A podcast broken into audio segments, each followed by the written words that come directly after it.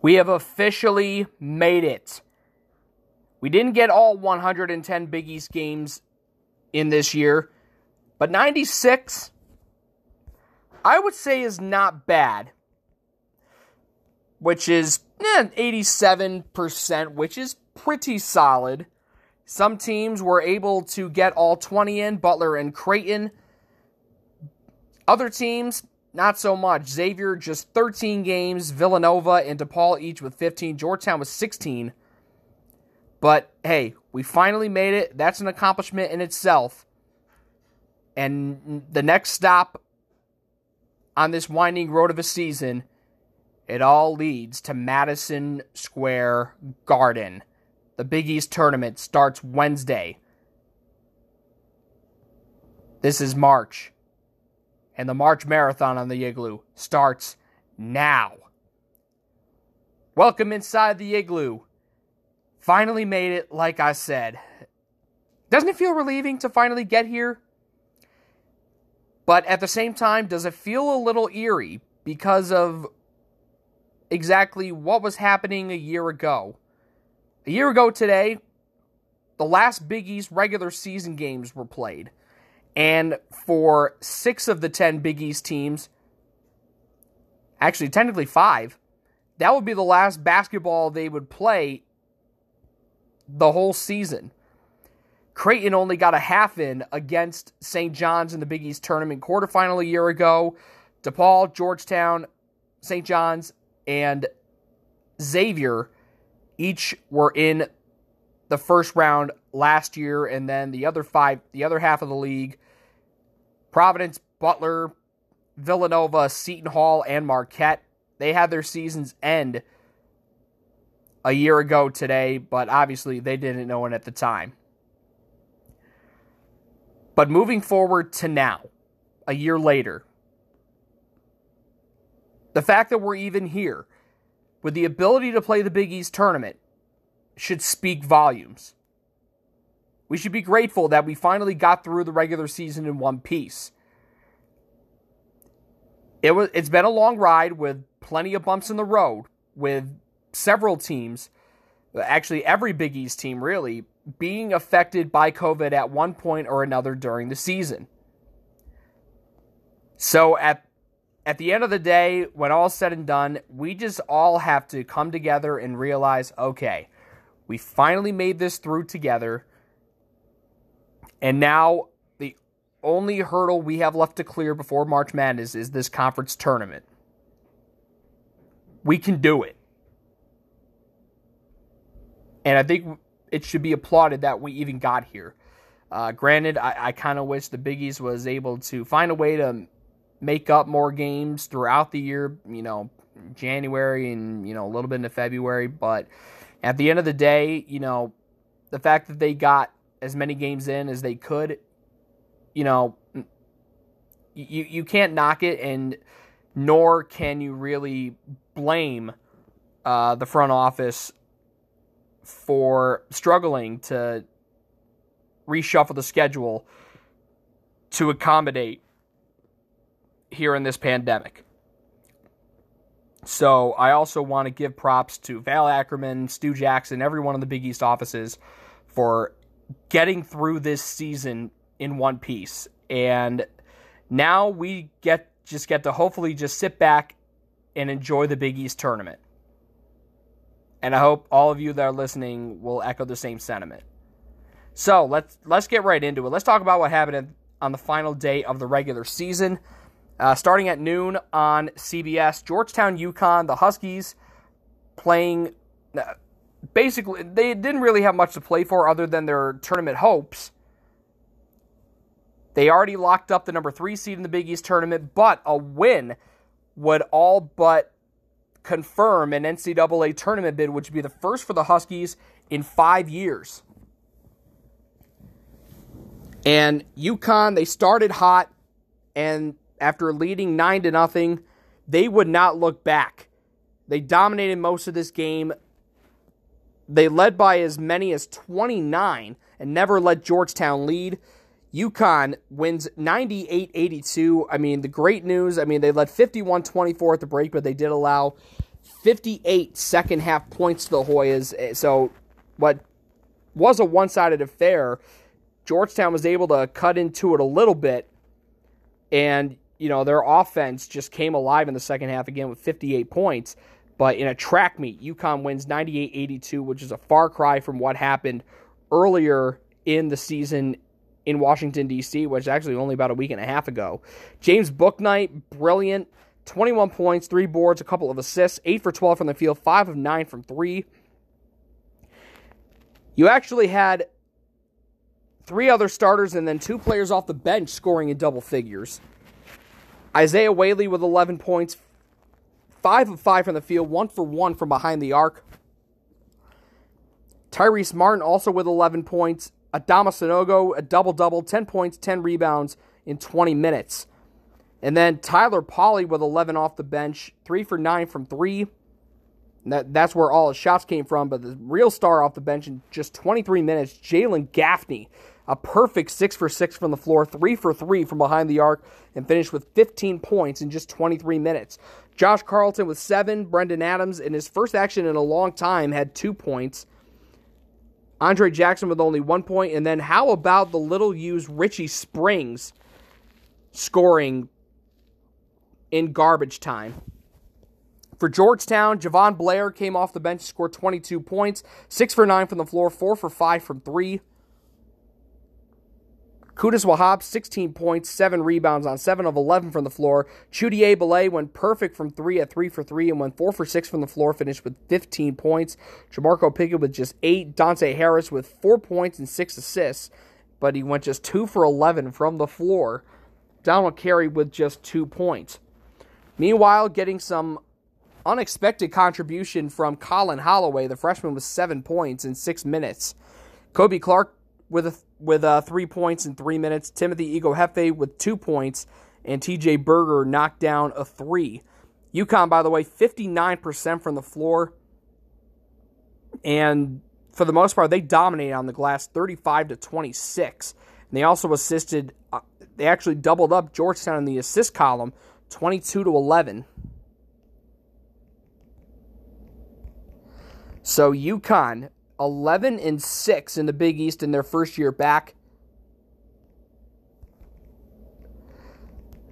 And again, they are pretty much a lock to make the NCAA tournament. One of three teams that from the Big East that you could tell are locks and teams that are undoubtedly teams you're going to see in the NCAA tournament. Georgetown, on the other hand, they finish seven and nine in league play. 2:30 on Fox. Villanova dealing in their first full game without Colin Gillespie, and you could tell they were affected right away. Providence got out to an early lead and led by 17 at the break, 38 to 21. And to make matters worse, in the first half, Justin Moore went down with an injury. He would not return as he was in a boot after an ankle injury. But in the second half, Villanova's defense hunkered down and Jermaine Samuels went to work. He finished with 21 points and 8 rebounds on 7 of 11 shooting and was able to will Villanova back into the ball game. And matter of fact, after trailing by as many as 20, the Wildcats actually jumped ahead 50 to 49 on a Samuels on a Samuels layup. But Providence, and with the score tied at 52 after a free throw by Jermaine Samuels, it would be a game winning tip in. First tip by Nate Watson and then by David Duke, which was part of his team high 20 points. Providence, they escape with a 54 52 win. It was a rock fight, let's put it that way. And in an interesting move, David Duke played the point in this game 20 points, 7 rebounds, and 3 assists. 8 for 21 from the floor, 3 for 10 from behind the arc. Watson also with 20 points, 8 for 13 shooting. Noah Horchler with 10 points and 13 rebounds. AJ Reeves with just 2 points. And then Jared Bynum with 2 in 29 minutes off the bench as Greg Gantt, who started at the 3, 21 minutes, did not score. So, again, Providence, 40 of their 54 points came from their Batman and Robin combo, Duke and Watson. And for Villanova, Justin Moore only played 12 minutes before going down with that injury and did not score. Samuels with 21 to lead the way for the Wildcats. Jeremiah Robinson Earl, 11 points and 13 rebounds. Cole Swider started and knocked down a three. Caleb Daniels was just one for eight from the floor, one of three from distance, finished with seven points. Eric Dixon with three points, Brandon Slater with four. Bryan Antoine knocked down a three, and it's kind of crazy that because of the limited guard depth, Chris Arcidiacono, yes, the younger brother of Villanova legend Ryan, had to play significant minutes. Didn't make a shot, but his defense was solid in 25 minutes. But kind of what did Villanova in 14 for 23 from the free throw line, a bit of an uncharacteristic performance. Providence wasn't that great either at just 5 for 9. But Villanova's three point shooting, when they don't shoot it well, they're doomed. 4 for 18 from 3 and just 17 for 52 from the floor. Providence, not that much better. 40% from the floor, 25% from 3, but Providence. They get their second win in the last three. And, you know, after a bit of a rocky start where they were 5 and 8, they end up winning four of their final six, finishing 9 and 10 in conference. They win 54 52. Now, in the first game for Creighton at home since the Greg McDermott suspension, a bit of a powerful pregame message that was shown on the Jumbotron with Christian Bishop, Shereef Mitchell, Denzel Mahoney, Antwann Jones, and Damien Jefferson speaking up against racism and basically addressing the whole situation.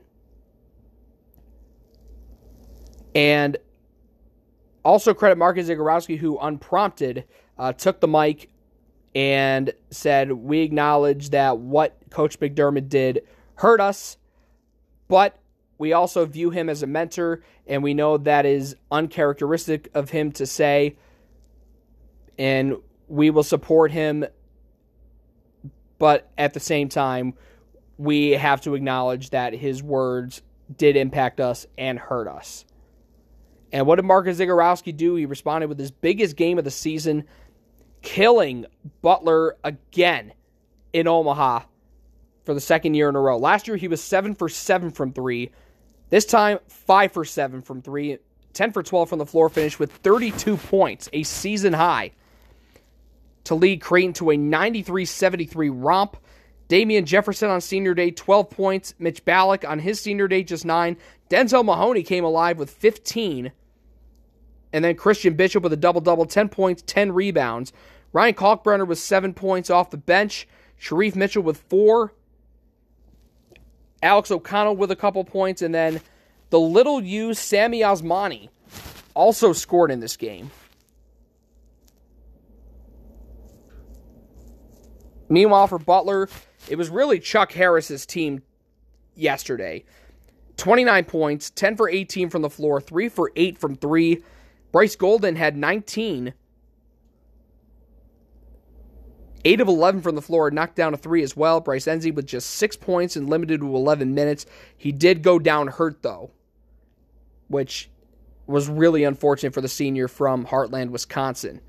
Myles Tate with just 11 points. Jair Bolden with just seven. Two for 11 from the floor, one for seven from three. And again, Butler was without Aaron Thompson. And then only one bench point, and that came from John Michael Mulloy.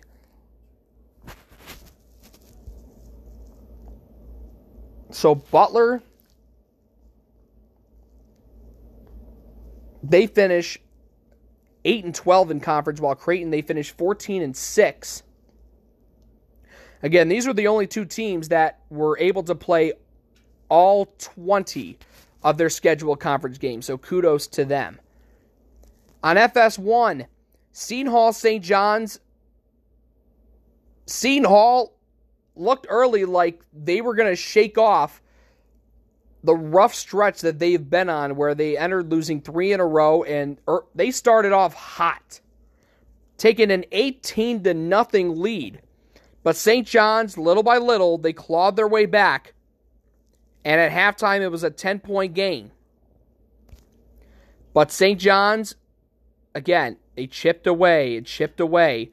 And once they took their first lead of the game at 47 46, it was pretty much night night from there. And when it comes to that, you could tell once St. John's took the lead, it was over because Seton Hall at that point, they just checked out. And if I'm being totally honest, it was like 2015 all over again in terms of how quickly these guys just gave up on themselves.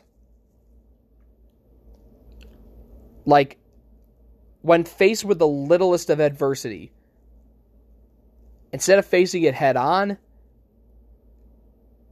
they run away from it. And tournament teams don't do that. And Seton Hall's not a tournament team because of how they played the last four games and how they've handled these final four games. You know, two and a half weeks ago, this team was 10 and 5 in conference. They looked like a lock to make it. Their odds of making it were over 80%. But again, they shoot themselves in the foot. A lot of it has to do with the lack of discipline on the players. I'm not really sure how much of that is a reflection on Kevin Willard, but the big difference is that last year, Seton Hall, out of their 13 conference wins, almost half of them came when they were trailing at the break. And out of those, they actually had back to back wins at Butler and St. John's where they were down double digits and they came back and won. In the last few games it's been like the opposite, where Seton Hall starts off fine and then they just fall apart in the second half. And they fell apart in the second half. Not only did they lose, they lost by double digits. St. John's wins 81 71, and St. John's with that win, they clinch a first round bye and a winning record in Big East play at 10 and 9. Seton Hall also finished 10 and 9, but because of a tiebreaker, St. John's gets it over Seton Hall because the Red Storm have that big win over Nova,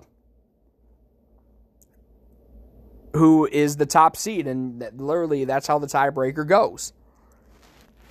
Julian Champagnie, 22 points, 6 boards to lead the way for the Red Storm, 11 points for Greg Williams. He also had five rebounds and five assists, and so did Rasheem Dunn to go along with seven points. Vince Cole had eight. Arnaldo Toro, who got the start, did not score on his senior day. Marcellus Earlington, 18 minutes, 12 points. All of his points came from behind the arc and shot four for six from three. Dylan Addae-Wusu was great as well with 14 points. Josh Roberts with four, and John McGriff knocked down a three as well in 14 minutes. And McGriff provided some major you know, if he provided a major spark plug off the bench with his defense. Meanwhile, Seton Hall, Mamu with 15 points and 10 rebounds, 6 for 13 from the floor, 1 of 4 from 3. They shot just 40.7% from the field, just 31.8% from 3. St. John's just ripped the Nets apart in the second half, shooting 51.8% on the game, 45.5% from 3. And after starting off being down 13 to 2 in the rebounding department, St. John's wins the battle on the boards 33 32. Meanwhile, Ike Obiagu with nine points, seven rebounds, and a very unusual three assists. 10.7 boards for Jared Rhoden, but he went 0 for 5 from 3, 2 for 11 from the floor. Rhoden hasn't looked like himself the last three weeks. He needs to tap into that dominant, you know, backup option behind Mamu. Because, let's be real, Batman can't be as effective without his Robin. And Robin, in this case, for Seton Hall's Jared Rhoden, he's been MIA. Shavar Reynolds with 13 points, 5 for 8 from the floor, made his only three point attempt. Myles Cale, Rough night for him. Eight points, three for nine from the floor, two for six from three. And then Tyree Samuel with just four points. Bryce Aiken, not a bad night for him. 10 points, 3 for 7 from the floor, 3 for 5 from 3. Takal Molson with just 2 points. And, you know, if you're Seton Hall, you got you just got to be embarrassed for the way you finished the season. You know, with that 10 and 5 conference record after beating DePaul, you would think that okay, if they win just 2 of 4 down the stretch, they'll be in safely. But they can't even win one. As DJ Khaled said, congratulations, you played yourself. And now they have played themselves into a situation where they have to win the Big East tournament in order to get in. No ifs, ands, or buts.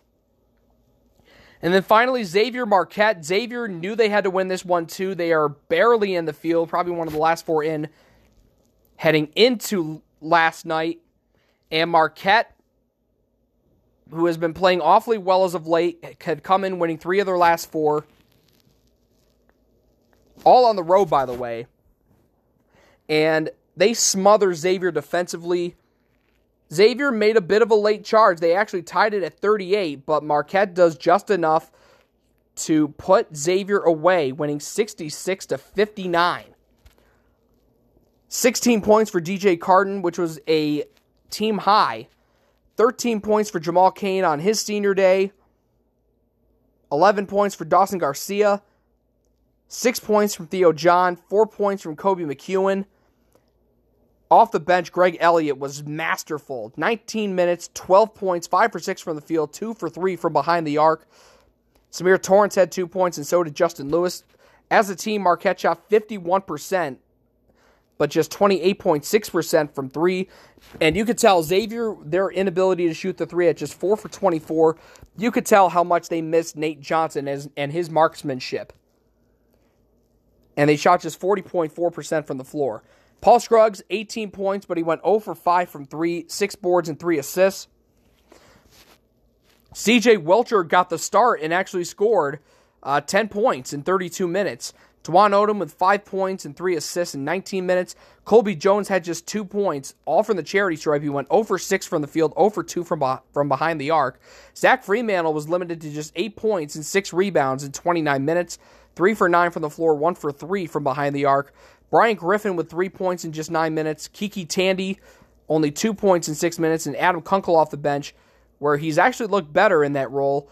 25 minutes, 11 points, but he went just one for seven from behind the arc. So Marquette, they hand Xavier a loss that could break their NCAA tournament hopes. And now Xavier is probably looking at the Big East tournament thinking, well, now we have to win probably two games in order to be safely in the tournament. So your seeds will go as follows after these results Villanova, your one seed, Creighton, two, UConn, three, St. John's, four, Seton Hall, five. They are your five buys. Providence, your six seed. Xavier, your seven seed. Georgetown, eight. Marquette, nine. Butler, 10. DePaul, 11. So, first round matchups Wednesday, it'll be Marquette, Georgetown at three. Butler Xavier at six, and DePaul Providence at nine. The winners of those games, respectively, they'll face Villanova, Creighton, and UConn. so, excuse me, while the Big East tournament, it'll be a few days away. I'll break down the bracket later on this week, make my predictions for the entire tournament. But as the bracket actually goes on, you know, day by day, uh, you know, I'll change up my predictions uh, based on how the bracket goes. So, coming up next, an interview with Sean McDermott, uh, first player I'm getting to interview who graduated last year and was unfortunately stripped of an opportunity to play in the NCAA tournament. And with how good Butler was at the end of last year and how good they were throughout the year, even throughout their struggles in Big East play after that hot 12 and 1 start. Actually, they were 15 and 1 at one point and ranked fifth in the country. Uh, he's going to sit down with me to talk about his Butler career, um, what he remembers from the end of last season, the tragic end to last season. Of course, now he's in the G League bubble with the Memphis Hustle, and he's going to talk to me about what life is like in the bubble at Disney World. Uh, so that is coming up next. A big start to the March Marathon here today, so don't go anywhere. Welcome back inside the igloo. The March Marathon kicks off with a blockbuster interview.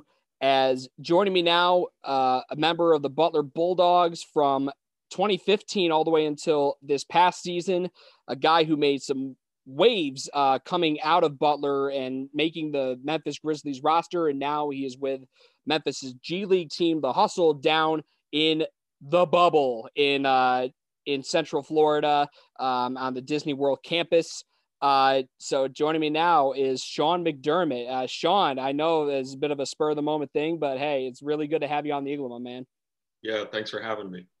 So, uh, first and foremost, I think so many people have been wondering what life is like inside the bubble. I know the NBA did it um, last summer into the fall. Uh, now it's being done with the G League. Uh, so, uh, give us some insight as to what life is like uh, for you inside the G League bubble. Yeah, it's it's interesting that you bring that up. I, I was I've gotten both perspectives now as a fan, uh, watching the NBA playoffs last year in the bubble, and now actually being here myself um, in the G League bubble. Um, I've only been here for two weeks, so I haven't gotten the, the full extent of it like some other guys, but um, it, it's really just basketball all the time. I mean, you play your games and then you're kind of in your hotel room or grabbing some food, but that's kind of the extent of it. So you don't have too many other things to focus on, too many other things to think about other than just hoops and, and getting better and developing. And that's what we're all here for is everybody that's here is trying to reach a common goal of getting in the NBA and sticking in the NBA. So um, everybody here has a developmental mindset, and that's how you have to approach it. Yeah, and I I, I genuinely feel like it's different, but also better for you, get, given that if you know it, when you're in college, you have to focus on way more than just the game of basketball. You got to focus on classes and some extracurricular stuff. But you know where you are, it's literally just eat, sleep, hoops. Exactly. Yeah, that's that's the way I like it. So uh, your journey to get to Butler, you, you mean you're a kid from the Hoosier State, you're from Anderson. So mm-hmm. ultimately, what was the decision like for you to ultimately decide on staying in your home state and uh, playing uh, for then head coach Chris Holtmann at Butler? Yeah, it was a pretty easy decision for me, honestly. Um, like you said, growing up in Indiana, um, I'm a family guy, so I wanted to be close to family. Um, but ultimately, watching the 2010 2011 uh, national championship runs by Butler kind of made me fall in love with the style of play that they had. Um, I got to watch Kellen Dunham go from Pendleton Heights, which is where I went to high school my last three years, on to Butler. Um, so I kind of followed in his footsteps, but got to see um, how much he he loved Butler and, and how he fit into the system. Um, and I was a pretty similar player, so uh, I thought I would fit pretty similarly to him, and um, I ended up think I think I kind of did that, but uh, ultimately it was an easy decision for me. Just the way Butler plays, um, the Butler way is kind of the same values that I have as a, as an individual. Um, everything about it just seems so right for me. So during your redshirt year, you know, you actually got to be around Kellen Dunham and, and Roosevelt Jones too. Uh, how instrumental were they for you when dur- during the year in which you couldn't play uh, during your redshirt year? Uh, how instrumental were they uh, in your development? Um, you know, essentially gearing up for your first year the following year. Yeah, I don't think I'd be the same player that I am without getting to watch those two and the way they approach it. Obviously, different players, but they approach basketball the same way. They they loved it. Um, it, it was their passion. It was what they wanted to do. And both obviously were very good basketball players. Um, and they didn't let things outside of that distract them. So they stayed locked in. Um, and I got to learn a lot from those two my first year. Um, and then also just matching up with them, obviously being uh, the same position as those two, I got to to match up with them in practice, have them guard me, me guard them, and and I learned pretty quickly that I wasn't the player that I needed to be. Um, but that was a big thing for me was to realize that I had a long way to go um, and I just had to work on my game that first year. So, you know, going into your official first year of action, uh, your team didn't really have a lot of expectations yet. You kind of burst onto the scene, uh, starting off 11 and one, and then, of course, the big signature when you got early on that season in the second week of conference play, taking down the defending national champs, number one Villanova on your mm-hmm. home court. Uh, was that really the game that kind of like cemented to you, like, okay, Hinkle Magic is now that I have a front row seat for it, it's as real as it gets. Yeah, for sure. Um, I think there was, I mean, every game at Hinkle's special, but taking down Villanova when they were number one um, was special. And then I think we actually beat them on the road that year too when they were, I don't know if they were number one at the time, but they were pretty high up there. But it's a special place to play basketball. And yeah, that, I mean, that was kind of the one that stood out to start all the, the kind of runs that we went on. Um, and, and, actually that year, Kamar Baldwin hit a shot against Northwestern to start the year that um, as a freshman, he hits a game winner, uh, an- another moment in Hinkle Magic, um, and another moment for Kamar and his legacy. Yeah, and you know, is it crazy to think? You know, I was just crunching the numbers, you know, and that includes this year. Since realignment, your 2017 squad is the only team to beat Villanova at the Pavilion. Is that yeah. crazy to think about? Yeah, it is. I, that was the first time their senior class had lost a game in the Pavilion. Um, on senior day. So it was kind of a, a, special win for us to go in there and kind of ruin their night. Yeah, in Big East play again since 2013-14. That includes this year. They are 40 and 1 in that building and you you guys were the only one to hand them an L. So mm-hmm. I I, I got to give you props on that. I as someone who was from Seton Hall and had to deal with the bitterness of dealing with Villanova and everything. you guys did us a major favor, so I will always appreciate you guys for that. So, um, after a bit of a disappointing end to the season, you know, losing at home to Seton Hall and then losing to Xavier in the Big East tournament, you know, you guys ultimately turned it around in the NCAA tournament. Uh, what ultimately attributed to you guys advancing to the Sweet 16 against some pretty underrated mid majors in the form of Winthrop and then Middle Tennessee? Yeah, I think it was. It's kind of gets to that point in the year where if you don't play well, you're done. Um, and I think a, a, flip kind of switches in guys' heads at that point. Like the, for seniors, especially, this could be my last basketball game. Um, unless they're going to go play professionally, this could be my last game ever. So um, you kind of have to check yourself and, and move on. You got to forget everything that happened in the regular season and the conference tournament um, and move on because none of that stuff matters anymore. Uh, the only thing that matters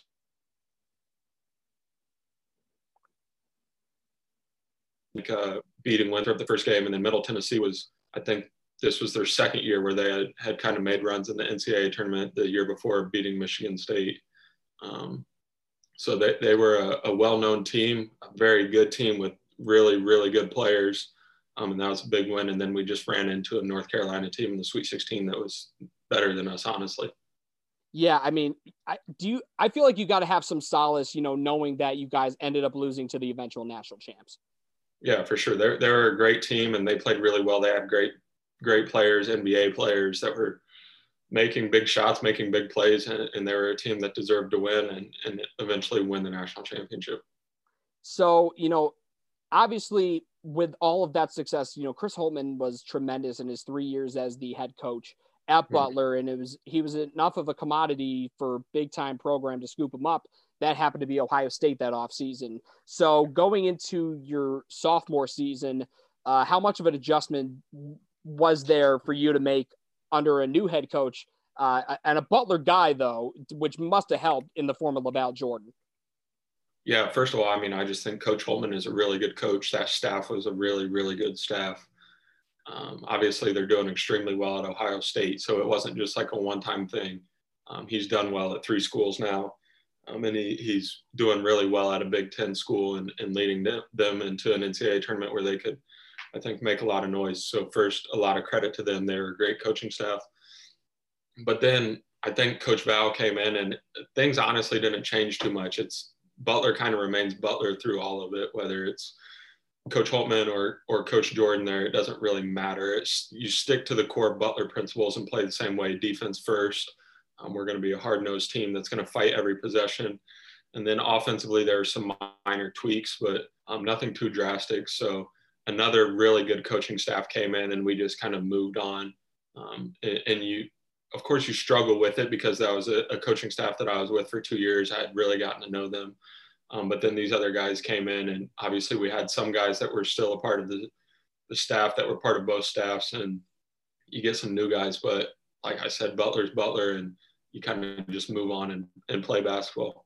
So that first week of conference play to end, you know, the month of December was just absolutely bewildering. And it started at Georgetown, a game you got down 18 at the break, yet you just push to the metal and you end up tying it and sending it into overtime. And you were the one who forced overtime. Uh, it was a bit of a helter skelter kind of scenario where Kamar put up uh, a three pointer that would have won the game, but you come in basically out of nowhere to tip it in and force overtime. Uh, tell me what you were seeing and you know the anticipation of a potential missed shot on that. Yeah, I think uh, what happened. I think we fouled Marcus Derrickson an and one maybe, um, and then he stepped to the line and hit the free throw to put him up. And Kamar came down. I took the ball out of bounds. Kamar came down. Um, Kamar takes big shots. That's what he does. So I was expecting him to take it, and I just wanted to put myself in a position where if the ball came off the rim, I had an opportunity to tip it in. I didn't know if there would be time for a tip, but I didn't want to stand at the three point line and just hope that he made it. Um, so I got in there and and got the tip, and we moved on and into overtime, like you said, and uh, Kelan and ended up making a big play, hitting a floater to win it for us. Yeah, and that was in the second overtime. You know, like that was the first Big East game of the year, and you know you could probably argue that was Big East game of the year as a mm-hmm. whole. Uh, and then three days later, you come back home, you get Villanova again, and it was just a three point barrage. I, I feel like you guys must have gotten the sense like, okay, we're not losing today. When Paul Jorgensen decided to pull up from Muncie yeah. to get the crowd going. Yeah, yeah. Talk to Paul now. He still talks about that shot. So I, I would too. I don't blame him. yeah, that live. I mean that that'll live again. That's another play that'll live forever in Butler history um, and a very exciting game. That, but this tells you how good Villanova is that we talk about these big wins against them because if they were just an average team, those wins wouldn't be as big a deal, but they're a huge deal because of how good they are. So their program deserves a lot of credit. But yeah, I mean, we had to score 101 points to beat them. Um, so that tells you again how good they were. So that was, that was a special game. Um, it's a good thing we shot the ball like we did because I think we gave up 93 points in that game. So mm-hmm good thing we shot the ball like we did.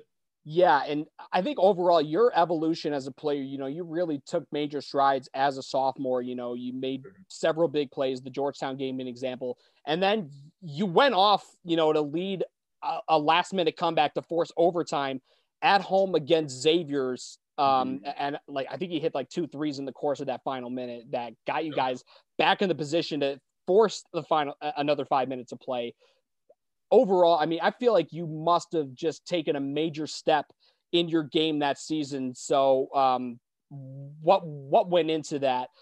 You know, taking that next step. Uh, just a, a, lot of time in the gym in the summer and the off season, um, and the coaches gave me a lot of confidence. They really trusted in me. Um, I, I, was playing really well um, to to start the season, and then got hurt um, and ended up missing some time, but I, I had a stretch at the beginning of the season where I was playing really well and felt really good on the court. Um, got hurt and then had to kind of make my way back um, and, and find my spot in the rotation again and, and get comfortable. So that season didn't go exactly how I wanted personally, but I think just the work that I put in in the off season with the coaches and with my teammates, and then the confidence that all of them had in me was was what made me believe that I could be a better player and then ultimately led to me playing better that season. Yeah, and and it led to, you know, you guys were picked to finish eighth in the Big East preseason poll. You exceed expectations, sixth place finish. And you finally, after four years of failing to win one in the Big East tournament, you finally get over the hump, beating Seton Hall uh, mm-hmm. in the Garden. Uh, take me back to just the emotions that because you went from like the lowest of lowest to the highest of highest within the matter of like minutes in real time with Khadeen putting him ahead with a three point play. And then on the other end, uh, Tyler Wideman, your senior big man, putting in the tip in that won you the game. Yeah, no, yeah, exactly. And then Myles Powell came down and almost hit a shot to beat us. So uh, that would have that would have been a heartbreaker. But yeah, like you said, getting they got the and one, I think, is what happened right. And then he hit the free throw um, and then we came down and, and Tyler put it back in. and that just that's just basketball. The emotions can fluctuate, feelings can fluctuate, um, but you have to stay locked in, and that's that's what our guys did. We moved on after a tough play, um, and and Tyler put it back in, and we got our first win, and and we were excited to get that win, but we knew we we had a tough challenge coming up next, and we kind of got our butts handed to us in the next game. Yeah, I mean, I don't want to really go into. All I know is I think Nova started on like a nineteen to nothing run, and 19 nothing and then they were in the uh, i remember eric Paschall at one point said step on their necks and that's when i knew it was going to be a, an ugly one for us i feel like eric like he's i bet he's a really fun loving dude but like on the court i would be scared shaking in my boots on the opposite side of him he's a competitor he's a really really good basketball player and a competitor and i think all those villanova guys are that's what makes them special but yeah, I mean, when you hear that and you're already down, we were probably down 13 nothing at the point when he said that, 15 nothing. And it was kind of like, okay, we're not beating them tonight. They're on another level. And, and they won the national championship that year, that year. So they were on another level. Yeah. And I mean, to your, to your point also, I mean, obviously you got to shake that off. You go into the NCAA tournament and you kind of lay out a similar beatdown uh, against Arkansas. And then you hung, you hung tough against Purdue in a bit of a Hoosier State rivalry, but taking place, you know, up in Detroit. Mm-hmm. Uh, I feel like that was just another really difficult game to get by, but uh, obviously, you know, halfway through your college career, you know, you still have a Sweet 16 appearance, a round of 32 appearance. You finally got a Big East tournament win, uh, mm-hmm. but ultimately, you know, 2019 didn't really treat you guys as well. Um, uh, you know, without going into that much detail, like what kind of led you guys to like you know kind of like falling short of what you guys were expecting uh, to do that season uh, given you know kamar was a junior now and and so were you uh, and ultimately just falling short of you know what you guys thought you could do uh, you know finishing you know towards the bottom of the, of the table in the league? Yeah no we went 16 and 17 um, and that to be at Butler and have a losing season is not acceptable. Um, and obviously, in my time there, we hadn't missed the NCAA tournament. Um, it had been like five years since Butler had missed the NCAA tournament. Um, it was just a rough year. I mean, I we had a good team. Our team was pretty similar to what we had last year. Um, I, there were just some things defensively we weren't great. Um, we had to lock back in last off season. Um, defensively, uh, offensively, we had our struggles. Um, I, I, think just all around, we we didn't play as well as we could have and should have. So um, that was on us as the players, and and we had to lock back in the next off season. Yeah, and you really did again uh, this time, like two years before that, where you guys were picked to finish eighth in the league. I felt like you guys must have felt like you had something to prove uh, going into the 2019-20 season. It just seemed like win after win, especially with Kamar making some of the big plays that he did, like in mm-hmm. Kansas City against, I believe it was Stanford. He hit the game winning shot. Um, you guys just really, you know, talk about the point of being locked in. Those that that first m- two months of the season, really, even with a loss to Baylor, you guys were about as locked in as you can get. Yeah. No, I in the off season, I remember talking to, I think it was my mom, and I said, we can win a national championship. And I'm sure if I would have told anybody that, they would have been like, you're crazy. We were picked to finish eighth in the Big East. We had just come off a 16 and 17 season. Our roster really didn't change that much. Um, but I, I remember saying that in the offseason, this team can win the national championship. And we started off the season and proved that we could be contenders, got up to fifth in the country. Um, but ultimately, I think it was just the offseason uh, we locked back in. We focused. We took one week off after the 16 and 17 season. Um, took one week off, and then we all got right back in the gym. Nobody messed around. Uh, nobody took a rep off in the weight room. Uh, conditioning was great.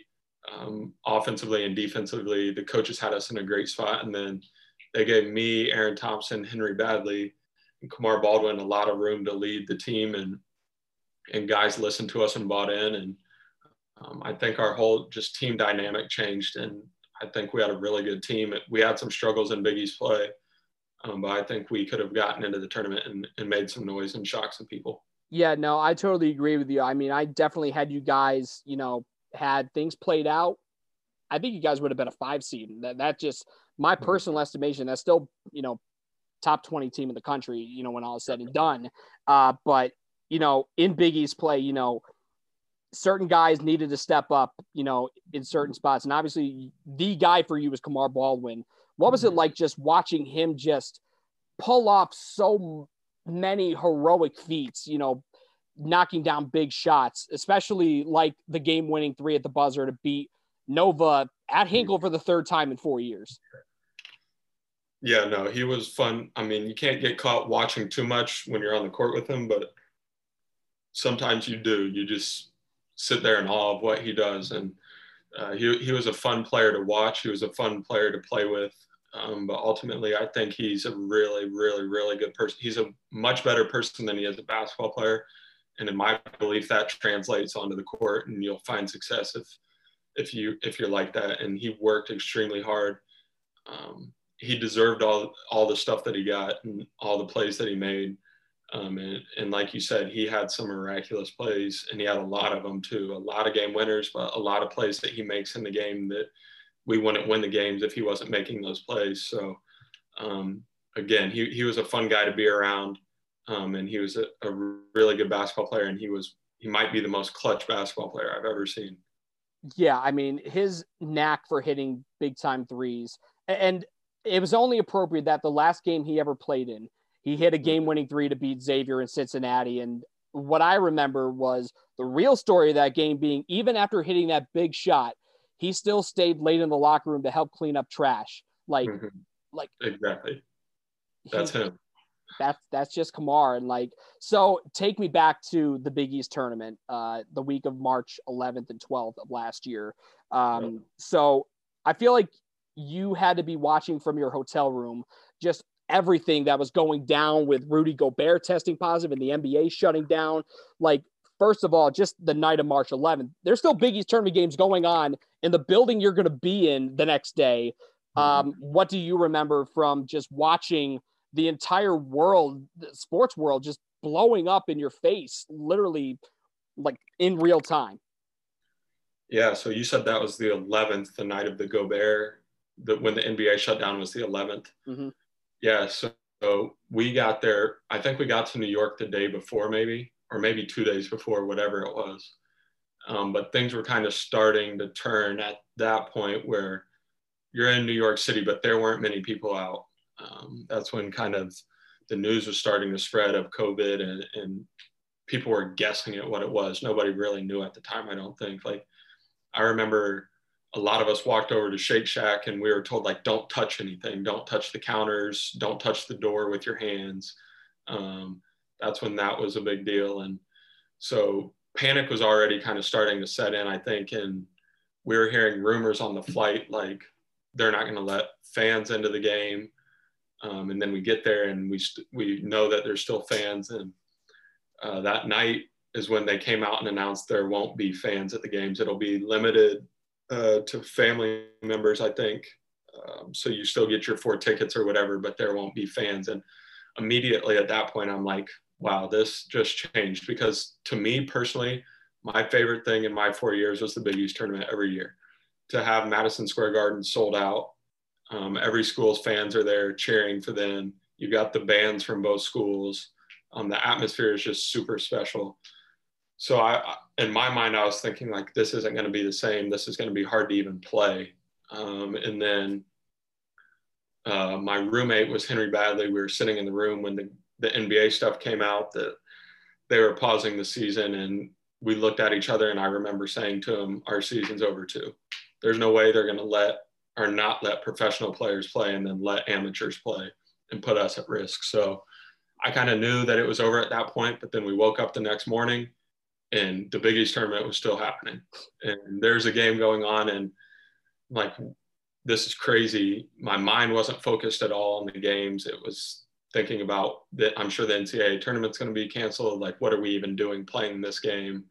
Um, but we were getting ready to get on the bus, and they called us to the team meeting room to tell us that the game was going to be canceled. I think it was St. John's and Creighton game was going to be canceled at halftime.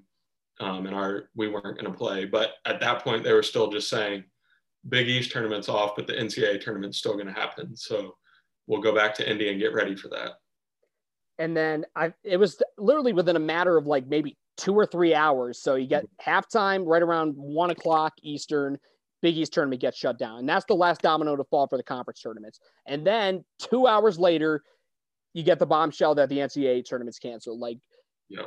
did you feel like you were kind of robbed of actually making maybe even a deeper run than you did your freshman year and your sophomore year too. Yeah, no, I mean, we talked about we held a players only meeting. Um, I, I forget which game it was, but it was before we had our last three regular season games. We had a players only meeting, and I said we're going to win 12 in a row. That would have been the three uh, regular season, three Big East, and then six in the NCAA tournament.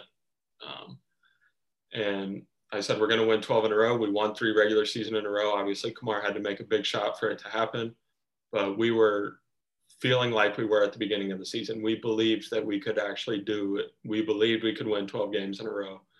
Um, so, so we're super excited. And then obviously that news news comes out and it crushes you because in our minds there was no doubt that we could make a deep tournament run. We weren't even thinking Sweet 16. We weren't thinking Elite Eight. We were thinking we're going to go play in the national championship game and I mean, again, when people hear this, they're going to be like, you're crazy. You lost eight games or nine games, whatever it was. But we felt like we could actually do that and, and prove a lot of people wrong. Yeah. And, you know, there's no, no thing that another team fears than a team that's getting hot in March. Mm-hmm. And you guys were just starting to figure it out at the right time. I, I think you do were due for a win against Providence. That was just my estimation. Who knows what could it, it sucks just thinking about the what if. But mm-hmm. can you not help but think about the what if scenario from time to time? No, yeah, I, th- I think you do, especially when you first like. I mean, it's interesting because that day when it the the tournament was canceled and we found out the season was canceled, that was the last time I saw my teammates. Like some of us flew back to Indiana. We had East Coast guys that stayed on the East Coast. Um, but when we flew back, there was no more classes, there was no more nothing. So that was the last time our team was together. So um, we were, I mean, that's extremely hard to just everything just fall apart like that. So, in the time after that, for the next two, three, four, five, six months until I was doing playing basketball somewhere else, that's all I could think about was what would have happened had we gotten the opportunity. And I think a lot of people probably think that. I'm sure every player on every team thinks about that. Like, what if even the teams that were making the NCAA tournament for the first time in however long, like they didn't get to experience that, um, and they might have worked four years to get to experience it, and it, it's just sad that nobody got to have that opportunity to go prove themselves last year. Yeah, it became March sadness like really, really fast, man. Yeah, like, sure. you know, I, I basically, I'm like, I can't I'm obviously sad as a fan, but I can't even imagine what these players are going through. But obviously, you got to turn the page at some at some point. and the next point page for you was getting ready for the NBA. And you know, I'll be honest, you know, you weren't on a lot of boards and expected to make a splash on an NBA roster. Um, so when you got the call from the Grizzlies saying, you know, you made the cut, like take me what's going through your mind and just thinking about all the hard work that you had to put in and all the underestimation attributed to your name to make the cut in that way. Yeah, no, I mean, I don't, if you would have asked anybody in the, probably in the world other than my family and maybe my coaches, if I would be in the situation, in the position I am now, they probably would have told you, no, you're crazy if you think that. Um, but um, I, I mean, I worked throughout the summer. My agent and I were in contact. We both believed that this could be an opportunity to get a two way somewhere. Um, and then the Grizzlies came along. I had the opportunity to work out with them. Um, really liked the coaching staff, really liked um, their system, and, and kind of hoped that this is where I would end up. And, you know, draft night comes. I, I know I'm, I'm a realistic guy. I know I'm not getting drafted. So my next thought is, um, am I going to be able to sneak into the two way? And then the Grizzlies call and and we had been in conversations with them leading up to it, but that's when it kind of became official. Like we're going to give you a two way spot, and we're excited to have you here. And um, you know, in that moment, you realize your dream comes true. You're about to be an NBA player, obviously not in the capacity where if you're on this a roster, but like as a roster player, but I'm still going to get the opportunity to play in the NBA. Um, and immediately my mind shifted to now I have to go prove myself again. Um, I've had to do it a lot in the past, and now's a, another chance to go do it. So um, got there, and, and, I've been working and and um, gotten the opportunity to play in some NBA games. Obviously, playing in the G League bubble, getting a chance to develop my game, and and hopefully this isn't the end of it. Hopefully it's not that I'm a, a two way guy who experienced it for a year or two and then fell through. Hopefully I can I can last here and play at the highest level for a long time. Yeah, as far as I'm concerned, I mean, just the work ethic really just tells me this is only just the beginning. But uh, so in the G League bubble, you know, has it been crazy running into for, some of your former adversaries from the Big East? And you know, just maybe if you got an example or two, what what were some? Yeah, you know, playing playing Myles Powell the other day, um, and I got to be a part of the Pan Am USA team um, in the training camp with them before I left with an injury, but um, got to know them a little bit there, and then obviously played them twice last year. Um, they're a really good team, and and um, but now to play, be playing them professionally is, is, really cool, and just to bump into some of those guys, like you said, that I might not know personally, but just recognize each other from the Big East and just say what's up and and fist bump and check in and see how they're doing, and you know it, all that stuff's in the past now. We're all trying to pursue the same goal now. So we want to see the best for each other. I, I would love to see Myles get a, an opportunity in the NBA and go yeah. and go fill it. I mean, I think he speaking of, he just signed with the Bucks two way. Did he? Yeah, he did. So hey, there we go. He what deserved Trenton, what Trenton makes, the world takes, baby. yes, sir. So I mean, I guess that that's a perfect segue into my last question, which is, you know, overall, I mean, obviously your your loyalty to your alma mater is one thing, but the Big East is so much different than any other conference because it really has that family feel and it's always been like that even dating back to the old big east. So mm-hmm. overall you know what has the big east meant to you um, as you know both a professional and in, in your own personal growth as well? I think i think the big east is overlooked severely. Um, i don't think the big east gets the credit that it deserves. Preach. there's a lot of really good teams in the big east.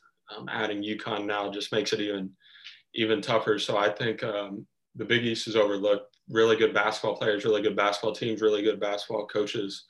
Um, I th- yeah, I mean, I, I can't stress it enough that the Big East is overlooked. And, um, you know, I, I, root for the Big East success. Um, obviously, I'm always going to root for Butler's success first, but um, the Big East in general, I hope can be extremely successful. And um, the connections, like you said, that they'll carry on forever. It won't just be like, uh, we played each other for four years, whatever. Like the just the little instances, like hearing that Myles Powell's has signed his two-way deal now. That I mean, that's exciting for me because I played him. I know he deserves it. So um, just little stuff like that. I think the Big East is is kind of a family.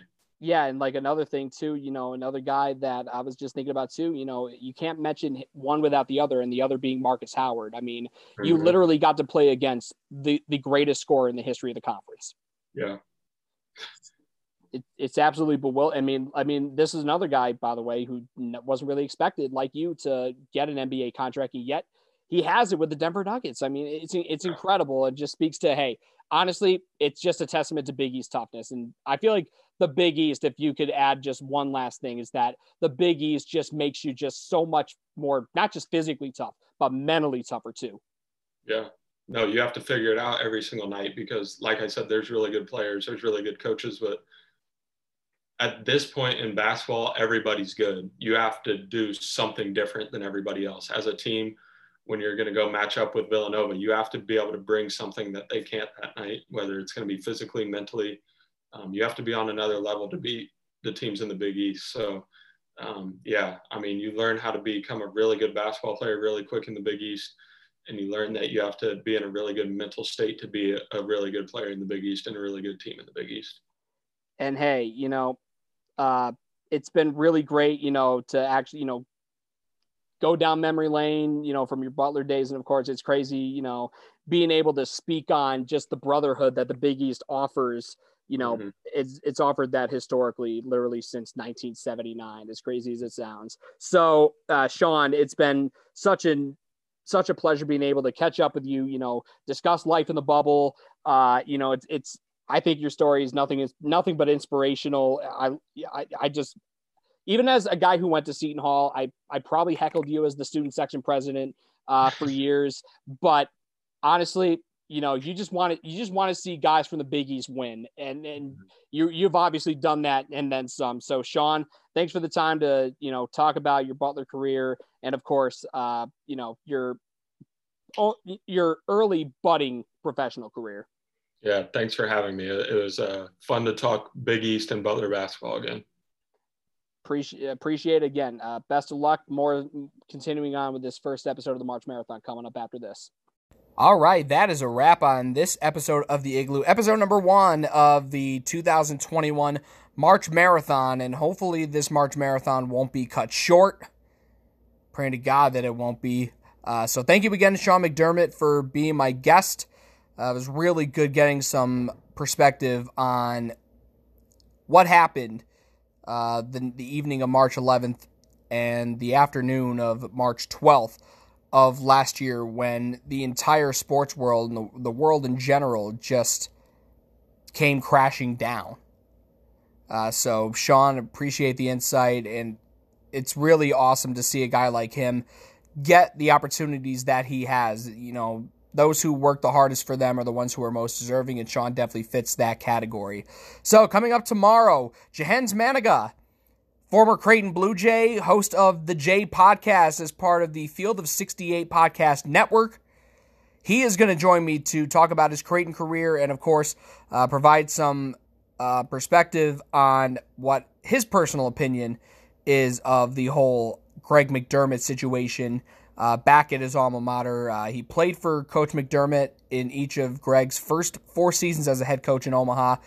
So we're going to go in depth with him, and I promise you it's going to be good. So tune in then tomorrow. Till then, this Timmy Ice signing off from the Igloo. Thanks for tuning in today, and be sure to tune in the rest of this week.